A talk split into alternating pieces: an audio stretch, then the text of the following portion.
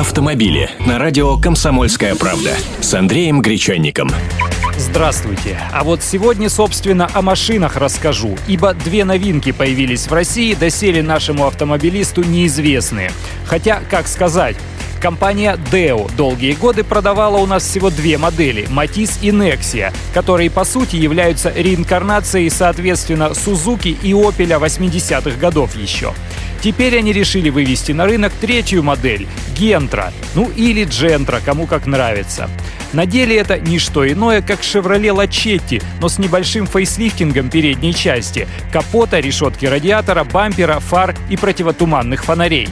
Цены на автомобиль в базовой комплектации будут начинаться с отметки триста девяносто девять тысяч рублей.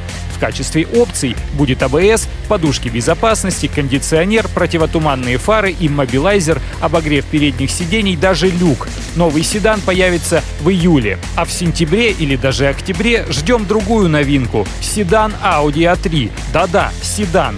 Компактный премиальный седан, который станет конкурентом для нового Mercedes-Benz си эл эй.